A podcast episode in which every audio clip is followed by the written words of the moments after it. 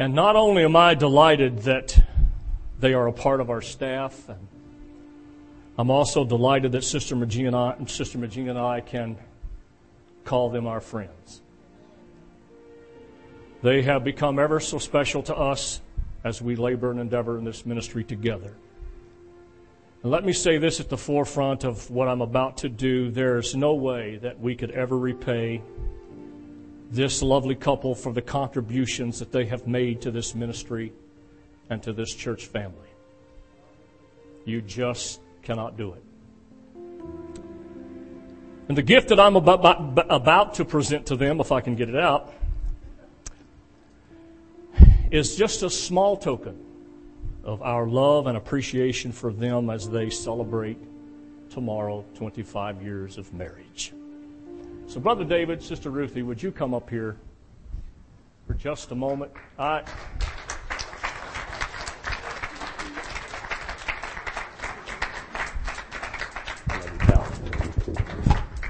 Love you, Sister Ruthie.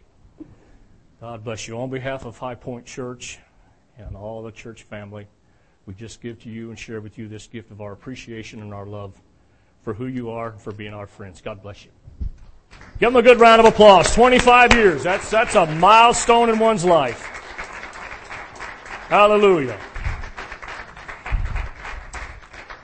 Praise the Lord. Thank you, brother and sister.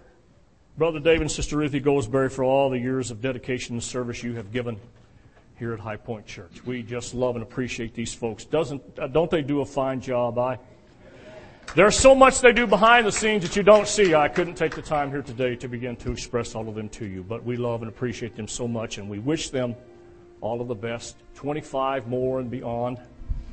And uh, I'm sure God will richly bless them. Praise the Lord.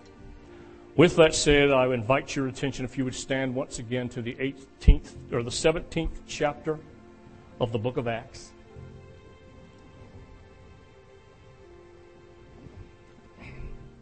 Look at your neighbor and ask them, How well do you know God?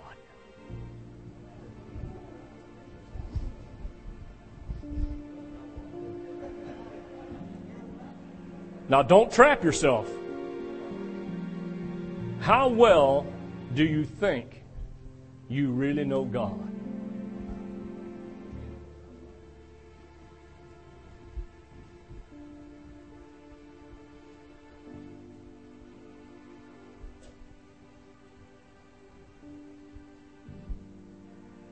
How well do you know God?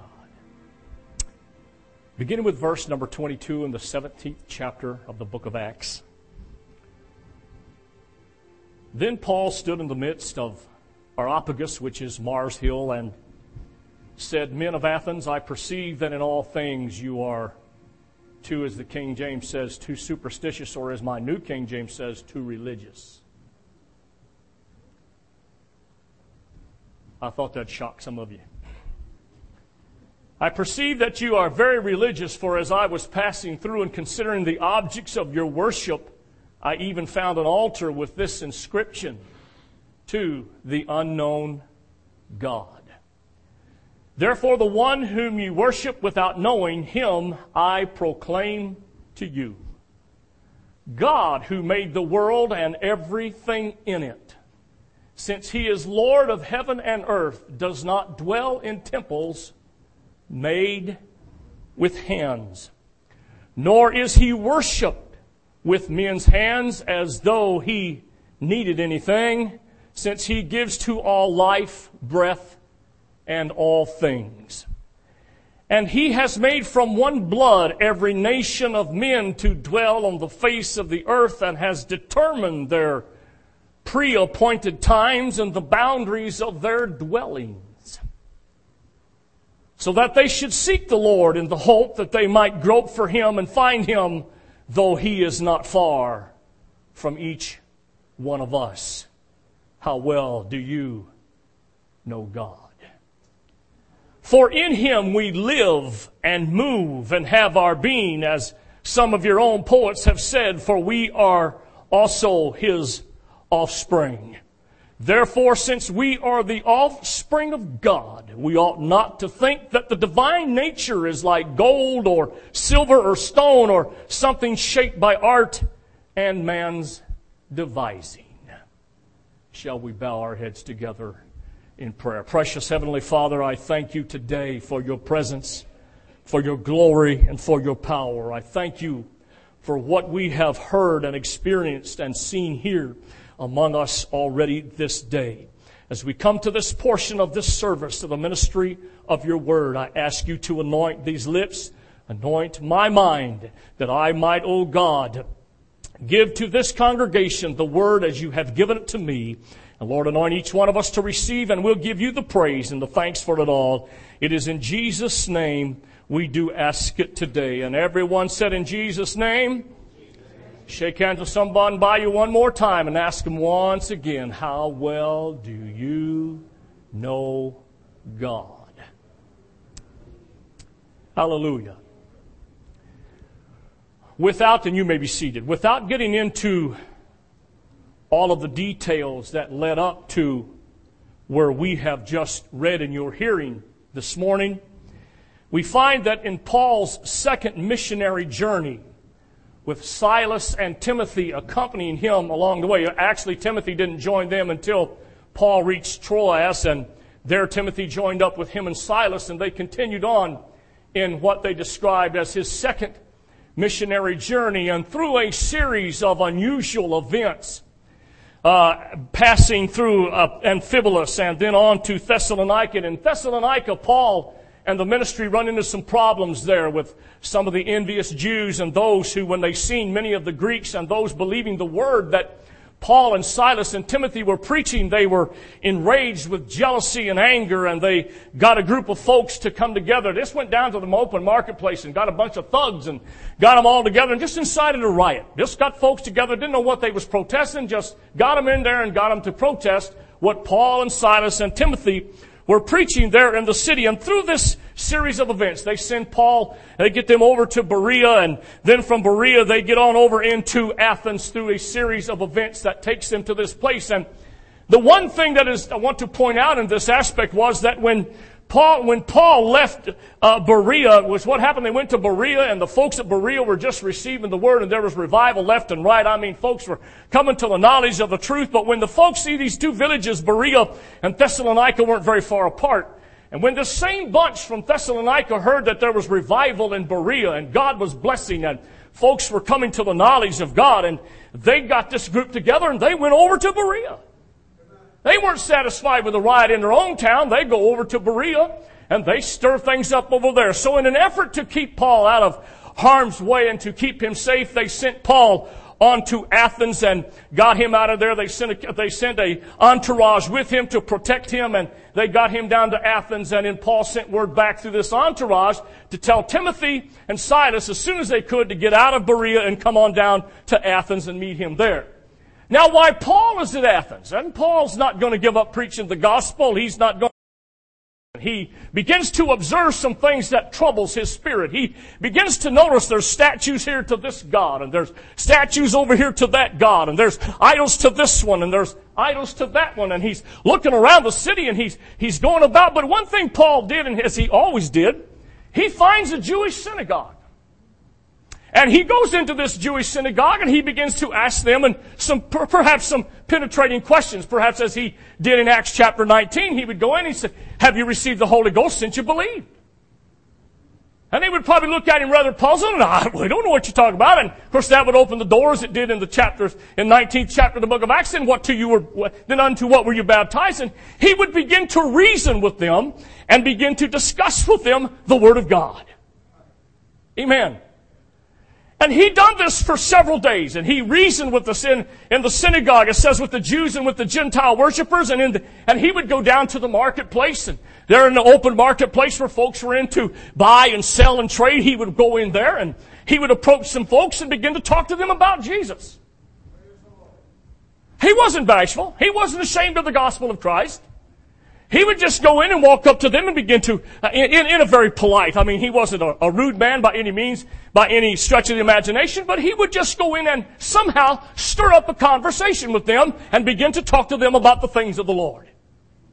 And he was in the open marketplace and he'd found some folks there that he could talk to and begin to speak to them and they begin to feel a little bit of receptivity on their part, but in the meantime, there had been some Epicurean and Stoic philosophers that had begun to overhear some of the things Paul was telling them. And it sparked their interest, and then they got to listening to Paul as Paul was talking to these folks about Jesus Christ and about how he resurrected from the dead and how he was the Lord of glory and how he was the one that would save them. And they come to Paul and said, you know, what is it that this babbler wants to say? And they accused him of being a babbler one to just, you know, ramble on and, and really wasn't talking about anything that made sense to them. But they did acknowledge that he seemed to be a proclaimer of, of foreign gods. So, as he would talk about Jesus Christ and the resurrection, they come to this conclusion. So they thought this being interestingly enough. Now, understand that in Athens, Greece was a place there, this place called Mars Hill, where nothing but these Stoic and Epicurean philosophers would get together and they would philosophize. I didn't say fossilize now, I said philosophize. They would philosophize. Well, they probably fossilize too, but that's beside the point. That's another time. They would philosophize. They would just talk about things in theory that might seem good, whether it be true, false, indifferent. They would just philosophize. One would have this theory about one thing, one would have a theory about another, and all they'd done was spent their days exchanging ideas and theories, whether it made any sense or not, or whether it had any legitimate meaning. So they invited Paul. As you might know, he accepted the invitation to come out there to Mars Hill and to converse with them about this man called Jesus and about this message that he was proclaiming. But one thing Paul brought to their attention, he said, you know, as I was observing your devotions and your worship and all of your idols and the things out here that, that I see you uh, uh, worshiping, he said, I, I, perceive that in all things you're, you're very religious. Or you are very superstitious, if you will.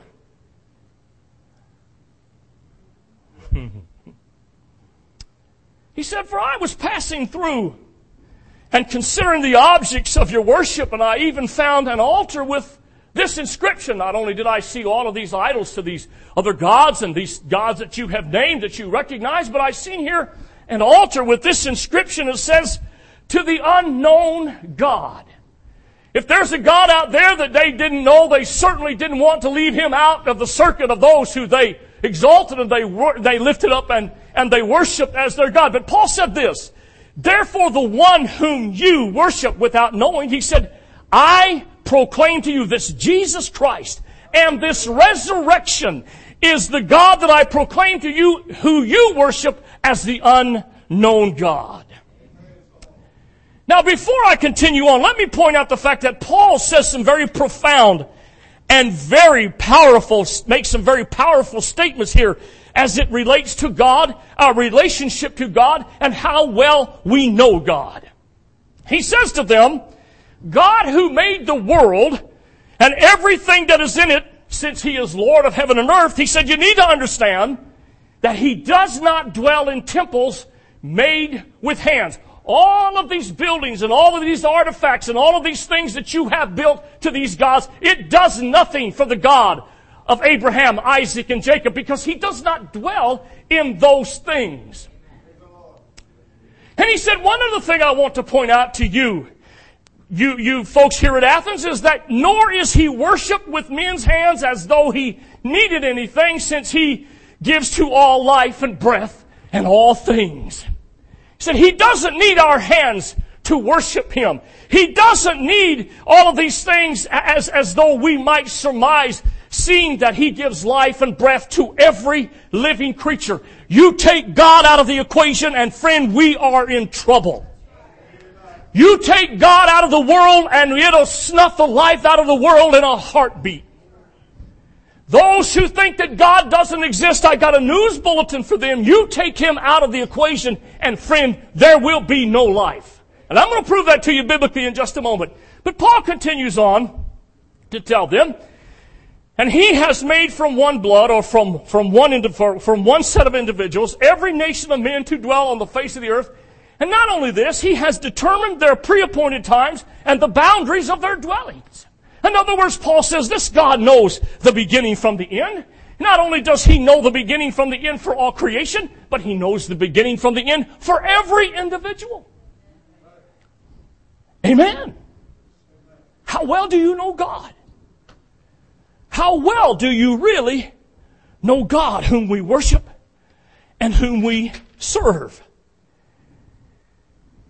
And then he says to this to them and brings us to the real, real pinnacle of the thought that he wanted to leave with them. And he says, so, you know, in all of this, he has made from one blood every nation of men to dwell on the face of the earth and has determined their pre-appointed times and boundaries of their dwellings. Why? So that they should seek the Lord in the hope that they might grope for him and find him, though he is not far from each one of us.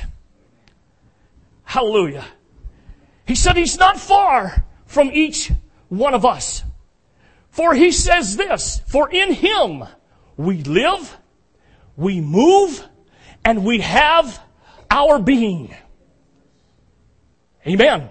For in him we live and we move and we have our being.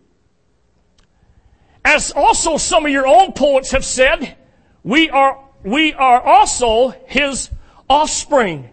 He said, therefore, since we are the offspring of God, we ought not to think that the divine nature is like gold or silver or stone. He said, understanding that we are the offspring of God, we need to understand that if He has created us in His image, that the divine nature is not like gold. It's not like this golden statue I see over here. It's not like this golden article I see over here. It's not like any of these things that you have portrayed in worship to God. He's not like any of those things. The divine nature is not like gold or silver. Something shaped by the art, by art and man's devising. Hallelujah. How well do we really know God? You see, to really get a grasp of who God is and what He is and what He means to us, we must embrace the very idea and the very thought as Jesus had the dialogue in chapter 3 of the Gospel according to John with the Samaritan woman at the well. He, in fact, in his conversation with her, said this to her. He said, God is spirit.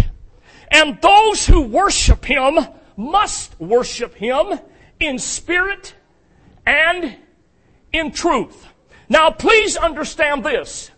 To really know God and all that He is and what He means, first of all, God, God's Spirit, the Holy Spirit, or the Holy Ghost are all one and the same. That's what the Bible says.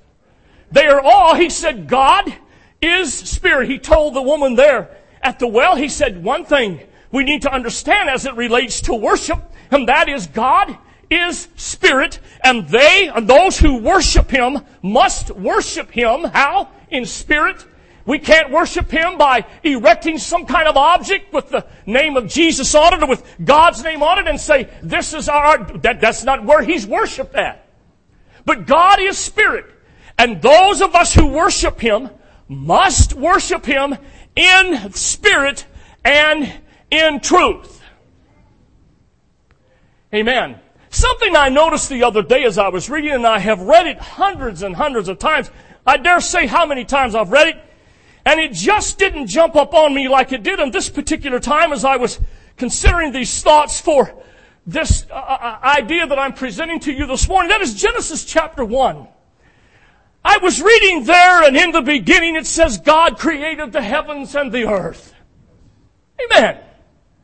That should not come as a surprise to any of us here in this room today that in the beginning God created the heavens and the earth and the earth was without form and void and darkness was over on the face of the deep and it said that the Spirit of God was hovering over the face of the waters of the Spirit of God was hovering over the face of all of the waters. This Spirit, this God that we really desperately need to know, enveloped himself about this unformed earth, this sphere that was without form and without void, and it was covered with nothing but water, the Spirit of God enveloped itself around the earth and began its creative work. How well do you know God? It began its creative work, and it goes on to explain to us and point out how that God said, let there be light, and there was light.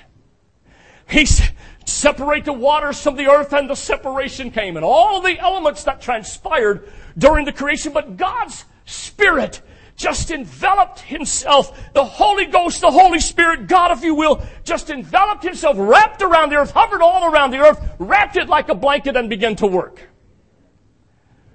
Oh God, how we need to allow him to just envelop himself around our lives and allow him to work. His creative power is still real today. Paul said it this way, for we are his workmanship, created in Christ Jesus unto good works. We are still the workmanship and we are still the object of God, enveloping us and surrounding us and wrapping His presence around us and doing great things in and through us. Amen. How well do you really know God? Is He just an object of worship that you acknowledge? Is He truly the God? Do you understand that He fills the universe and He's, He's everywhere? Hallelujah. Let me slip over here to the 139th chapter of the book of Psalms. David, of all people, and, and I don't say that in a disparaging way, but David, he had a knowledge of who God really was.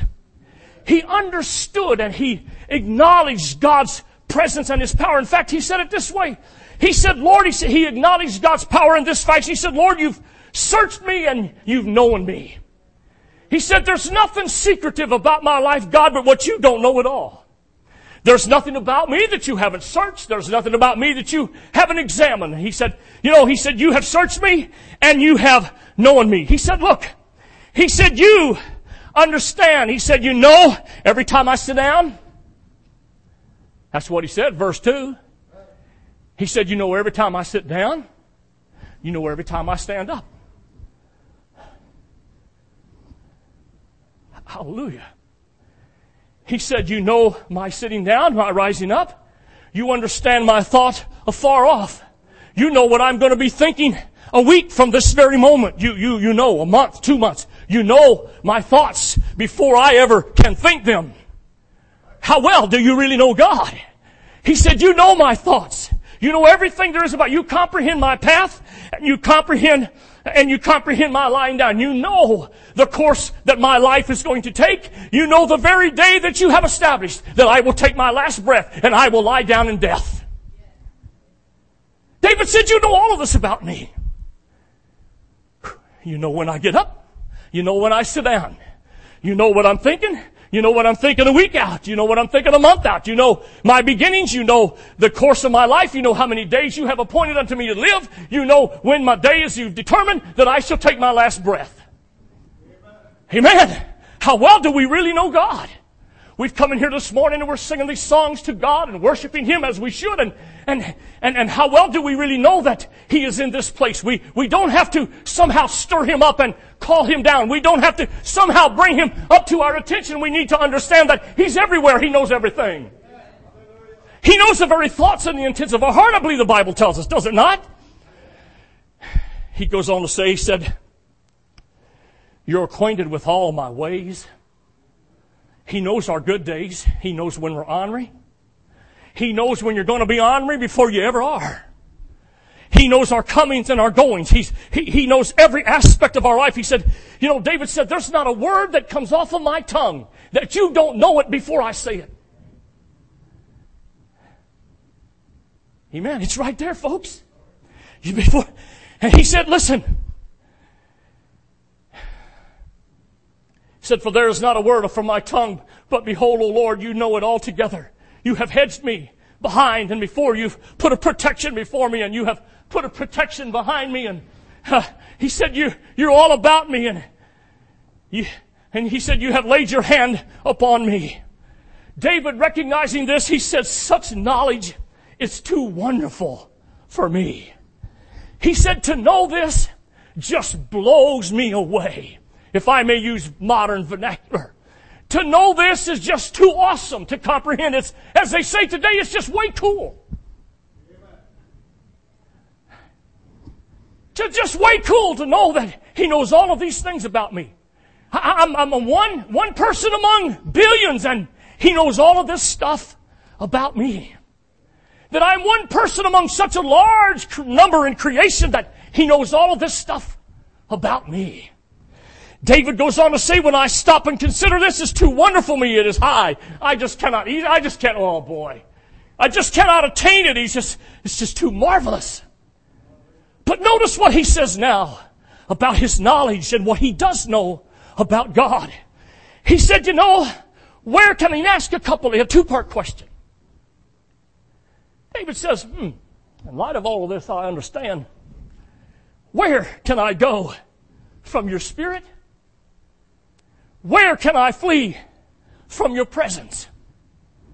David pondering and thinking about, well, if this be the case, if God knows all of this stuff about me, where in the world could I go and hide from Him? Where, where in the world could I go and, and Him not find me? He said, where could I go and flee from your presence? He said, when I move this way, I bump into you. And when I try to go this way, I, I bump into you. And when I go this way, I bump into you. And do this, I bump into you. He's, where can I go? He described it this way. He said, if I ascend into the heavens, he said, oh, you're there. If I get in that 747 and go to 45,000 feet, lo and behold, I look around and there you are.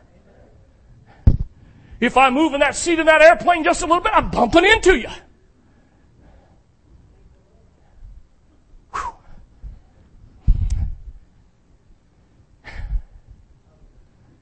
If I make my bed in hell or Sheol, which is also another word they use for grave, he said, if I go there, he said, you're there.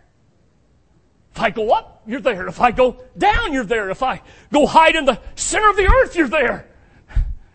He said, if I make my bed in hell, you're there. If I take the wings of the morning and dwell in the uttermost parts of the sea, if I just get out on my boat tomorrow and just point it out east, headed out across the Atlantic and just let that thing go till it runs out of fuel and drift out there somewhere in the middle of no man's land. He said, I turn around and there you are. Where can I go? Out in the middle of the depths of the sea, he said, if I would dive into the Atlantic Ocean and go as deep as depths would allow me to go, or if I would go there, he said, I look and you are there. That's what he said right there. He said, if I dwell in the uttermost parts of the sea, even your hand shall lead me. David understood that wherever we are, God is there. I can look around this building and I can look all over and know that God is here. If we go this way or that way or we move one, one inch in any direction, God is there. We don't have to move at all and God is there. I can go back into all the various places of this sanctuary of the, of the fellowship hall. I can go out into the parking lot and God is there. When I get in my vehicle after a while to go home, God is there. When I get home, God is there. When I get up in the morning and I go to my office to start my weekly routine for work, I found God will be there. He'll be there in my office waiting on me to arrive. I will take Him with me when I go there in the morning. Hallelujah. How well do you really know God? Hallelujah. When we worship Him, do we really comprehend the fact that He's there all the time? We don't have to wait for a particular portion of the service for God to make His entrance. He's already here.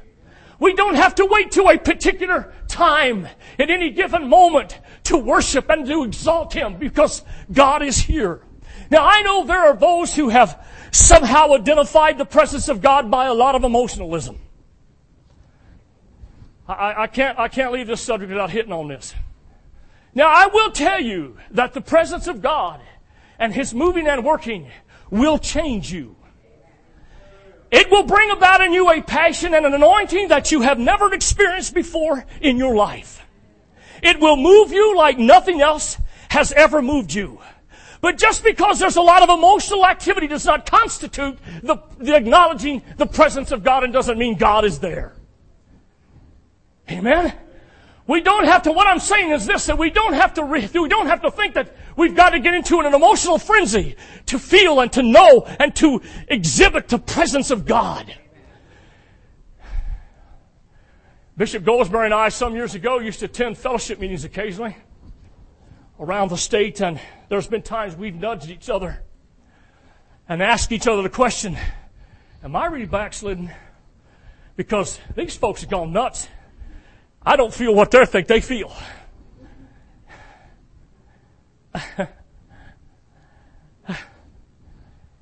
Amen? Doesn't mean that just because folks are emotional and they're all exhibiting all of this praise and so forth does not mean that they have acknowledged and they really know who God is.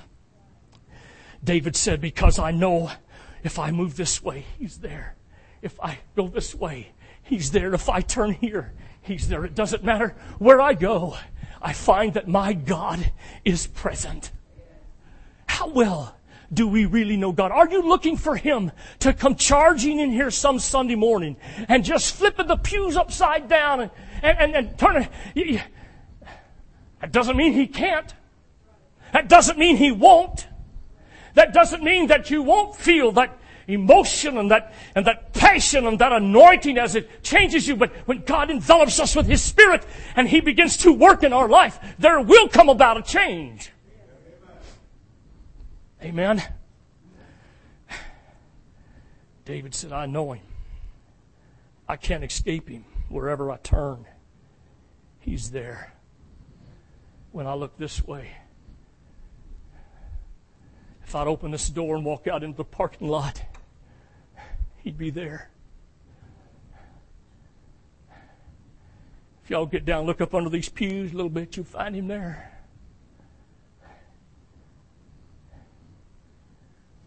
Hallelujah. Paul said to the unknown God, whom you worship, him I declare unto you. In Jeremiah chapter 23,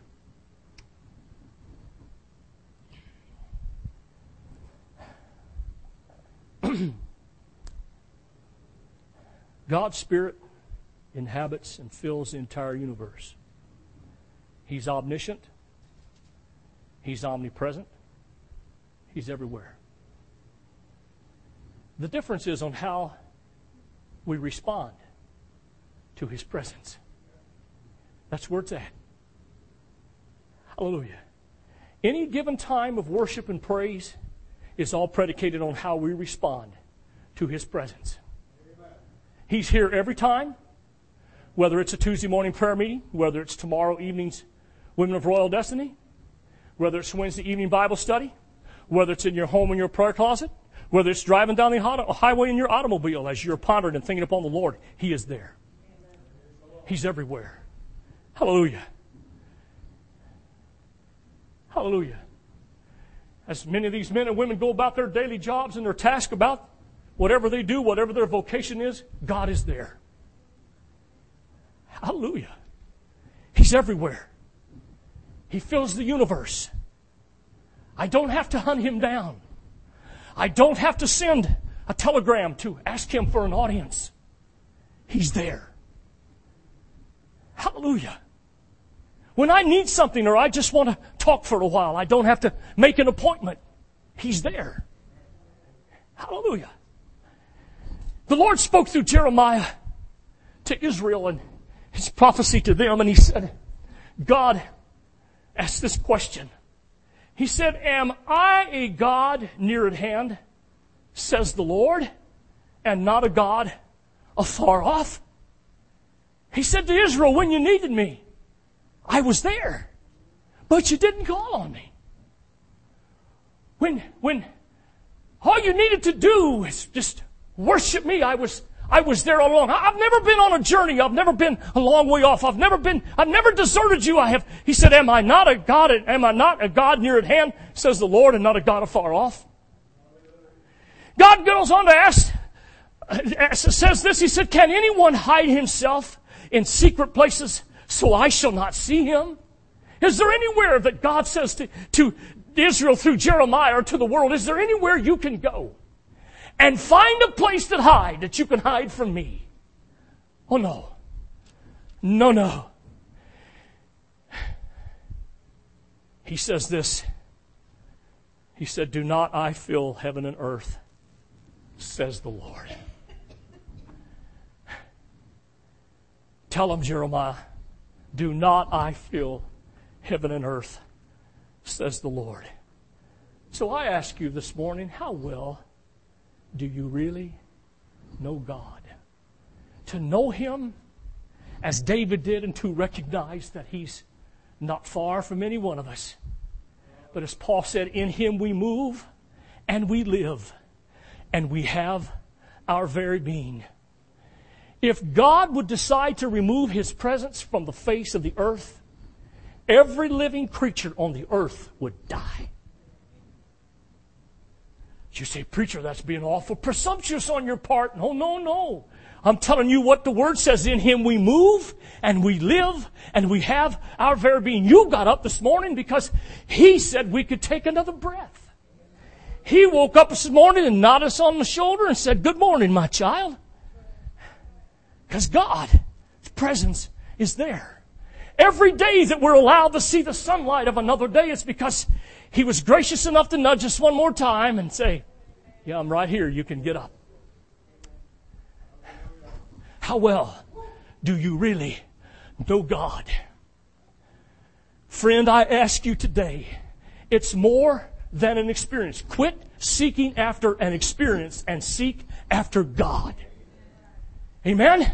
Knowing God is more than just having an, an, an, experience related to the presence and power of God. It is seeking after God. It is knowing that when I come here to pray, He's right here. Amen. It's knowing that when we seek after God and His greater working and presence in our life, that He will do a work. We will become His workmanship. He will impart to us the presence and the power of His Holy Spirit in a way you've never known before. I've been in this a long time, and He just gets better and better and better. Hallelujah. As the musicians make their way forward today, to this morning, he said, God who made the world and everything in it. Since he is Lord of heaven and earth, does not dwell in temples made with hands.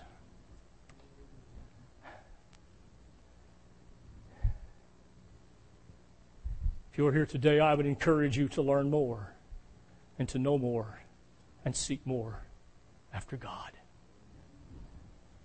Hallelujah. I will tell you probably safe in saying this that individually and collectively we are living far below our understanding and our spiritual means as it relates to God. Hallelujah. How have you responded to His presence today? I, I hope I have convinced you that you can't move but what you bump into Him. You can't breathe a breath of air but what you can't bump into Him.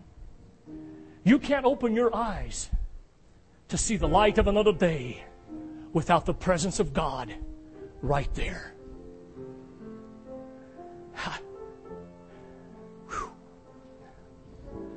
You, you can't know the joy and the emotions and the five senses that we possess without knowing God is right there. He has given us the ability in His presence, the sense to see and smell and taste and to know and to touch and to. How well do we really know God? You see, when I move and I know His presence, I, I feel Him everywhere. His presence is all abounding and all around us. In the darkest of hours for you, friend, my God is there. In the best of times, God is there. in the worst of times, when it seems like all has just lost and gone, God is there. And He's waiting on you and I, as Paul did here, to acknowledge Him of the Creator of all heaven and earth.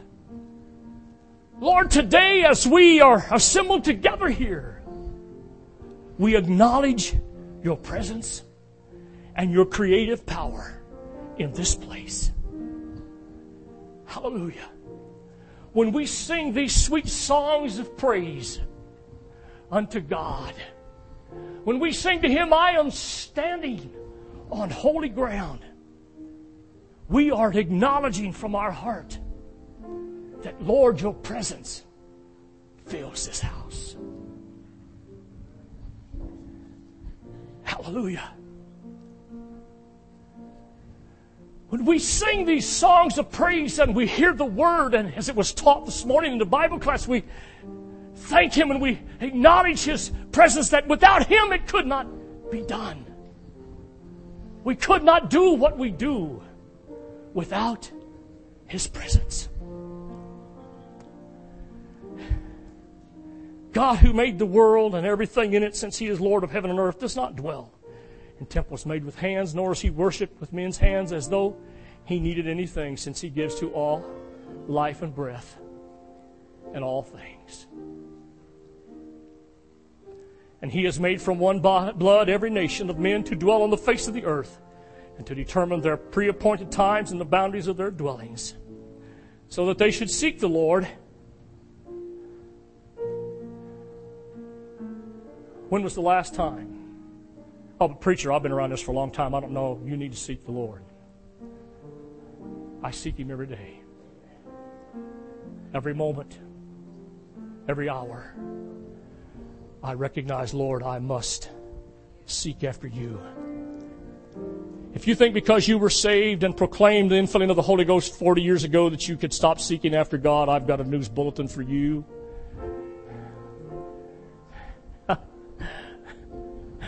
Paul said, David said, it's just so, just way too cool. He said, if I turn this way, you're there. If I go that way, you're there.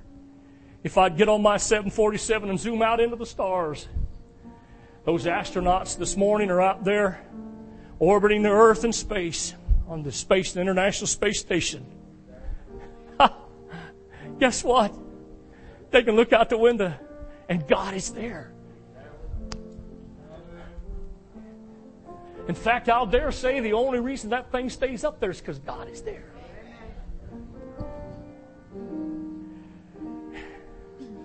When that thing lifted off the ground and that enormous thing went, God was there.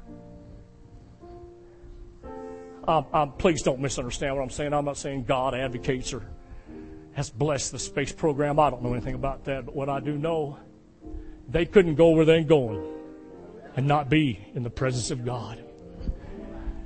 You could find the biggest black hole in the universe and go through it, and God is there.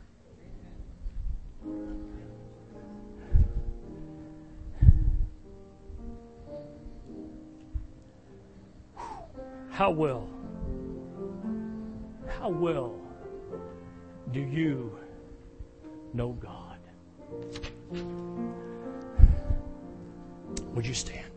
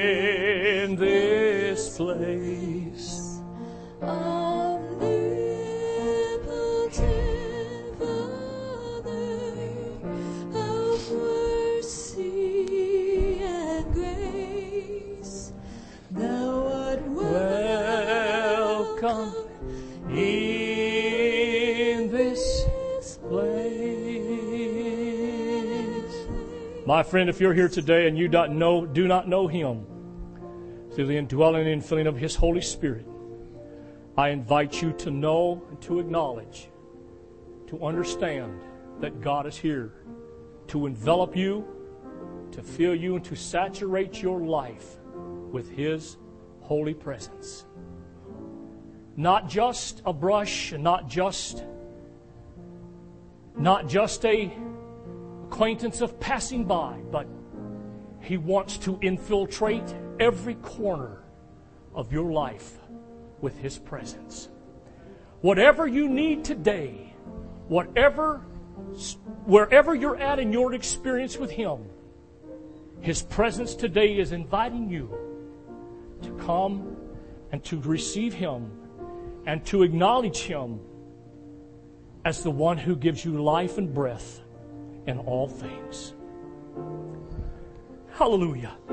If it's been a while since you have bathed in His glorious presence, I just ask you today to open the corners of your heart and allow Him to touch you with His wondrous and glorious presence. As we sing one more time, I ask you to consider how well do you really know God? How well do we really know the Creator of all of the universe? Shall we sing it once again? In this place, O Holy Spirit, Thou art welcome in this place. Holy Spirit, Thou art welcome in this place. Omnipotent Father of mercy and grace, Thou art welcome in Let's sing it one more time before we dismiss. Oh, Holy Spirit, Thou art welcome in this place. Holy Spirit, Thou art welcome in this place. Omnipotent Father of mercy and grace, Thou art welcome in this place. Hallelujah. I hope that this morning I have said something to challenge you to look just a little bit harder and a little more intently just how well you really know God. Paul said that I want to know Him in the power of His resurrection and in the fellowship of His suffering.